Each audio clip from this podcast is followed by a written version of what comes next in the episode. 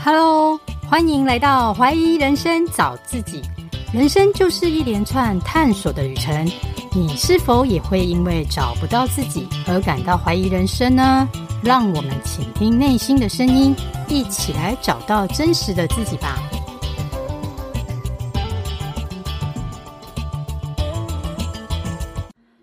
大家好，我是 Carol，今天想要分享一本好书。书名叫《创运思维》，你会不会常常怀疑人生，觉得自己不幸运呢？尤其是没钱、没背景、没资源时，应该会觉得和成功的距离非常遥远。但是，真的是这样吗？其实运气是可以创造的哦。今天这本书《创运思维》会带给你不同的思考。首先来介绍一下作者。他是韩国作家金度论，他原本也是一位素人，父亲失业，母亲自杀，哥哥和自己也患有忧郁症，三十岁才从二流大学毕业，这听起来算有些悲惨的遭遇，一般人会认为他无法翻身，而最令人欣慰的是，他有病识感，并有向上的意志力。所以他求助医生，配合用药控制他的忧郁症，并进一步了解自己的优点。他虽然没有一流学历，但他却用了十七次甄奖活动拿下冠军，为他的履历加分。而且他的英文不好，多益也只有两百三十分，但去过中国、乌兹别克。尼泊尔等地从事海外志工活动，也在大企业实习过三次，最后进入外商公司任职。年轻时出书没有行销资源，却说服大学校长、国防部长采购上万本书。目前已出了七本书。他甚至经营 YouTube，积极采访上千名成功人士，包括奥运金牌得主。顶尖网红、国会议员、财务投资专家，所以他的 YouTube 成为韩国第三大理财频道，订阅人数高达一百三十万人以上。听起来是不是很激励人心呢？而且我也很佩服他的韧性以及想翻转命运的决心。综合以上的经验，他归纳出成功者自行创造运气的七项心法。第一点，人通常幸运往往来自于人，也就是必须和正能量的人在一起，改变负面思想才会带来好运。但你如果没做好准备，就不容易遇到贵人。所以作者说，原本在大学时，他浑浑噩噩，努力想改变命运。有一天看到保健福利部举办的公开征集活动。和同学组队参加活动，花了五个月的时间准备，在五百个团队中脱颖而出，获得全国第一。这也是踏出第一步想改变自己的契机。除了和积极向上的人在一起以外，书中自有贵人在。作者说：“我的人生是从开始阅读以后改变的。在我养成读书习惯前。”人生完全是一塌糊涂。那时我是个无法适应社会生活，只会整天宅在家里打游戏的宅男。这段话我也非常认同。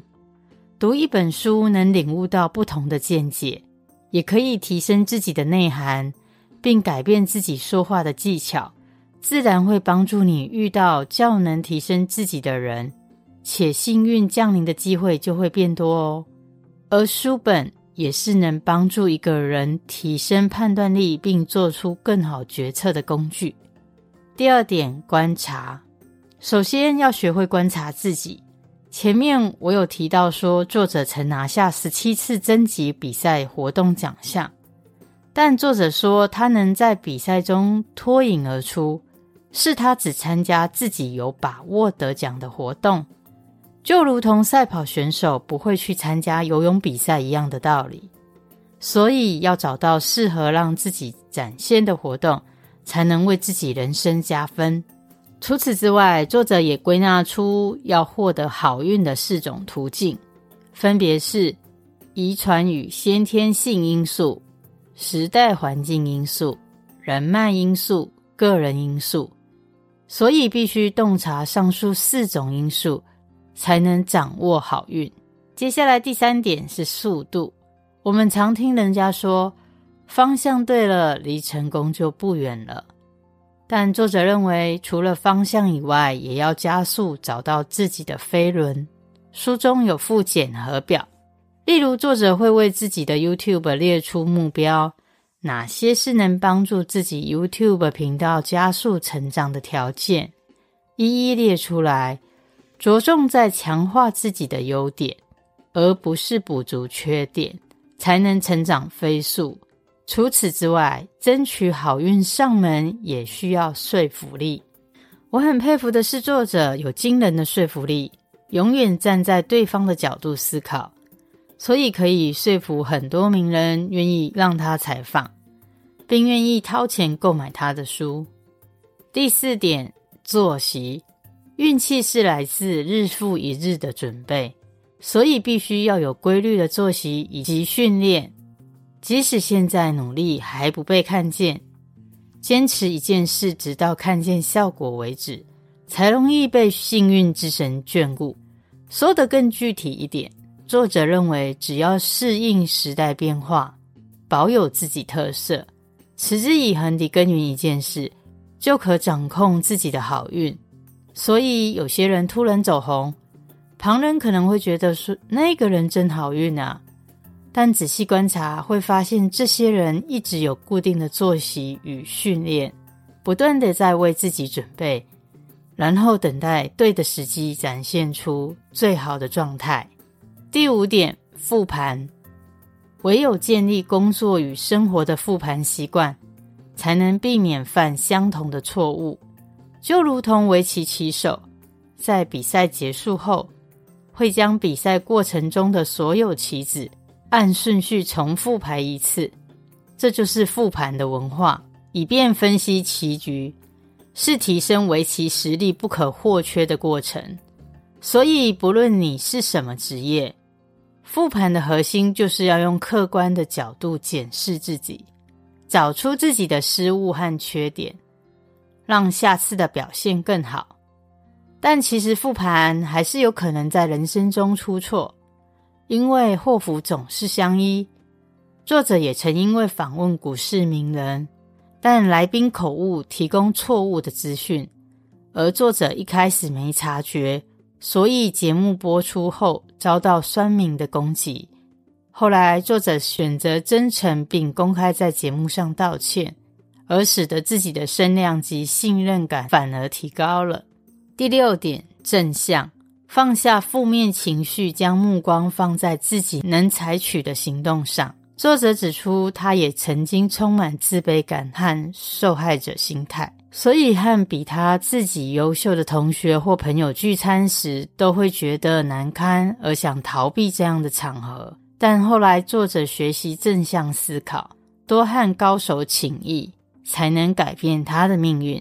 而且，作者之前有忧郁症，也是接受。已发生的悲剧和情绪，找出有能力改变的事，并付诸行动，才能平静地将注意力转移到热爱的事上面，并发现自己的可能性。第七点，行动。我们在挑战新事物时，会因为看到其他人已经做得很好了而感到犹豫，但想想这些已经成功的人，刚开始也一定是从很生疏开始。也是因为选择勇敢踏出第一步，才会有后续的成长。所以，如果你认为你不够好运，其实是试的还不够多，努力的还太少。就如同敲砖块的原理，一次、两次、三次敲打砖块，大砖块不会破，要等到敲了一百下石头才会快裂了。但你千万别在敲了第九十九下的时候就决定放弃哦。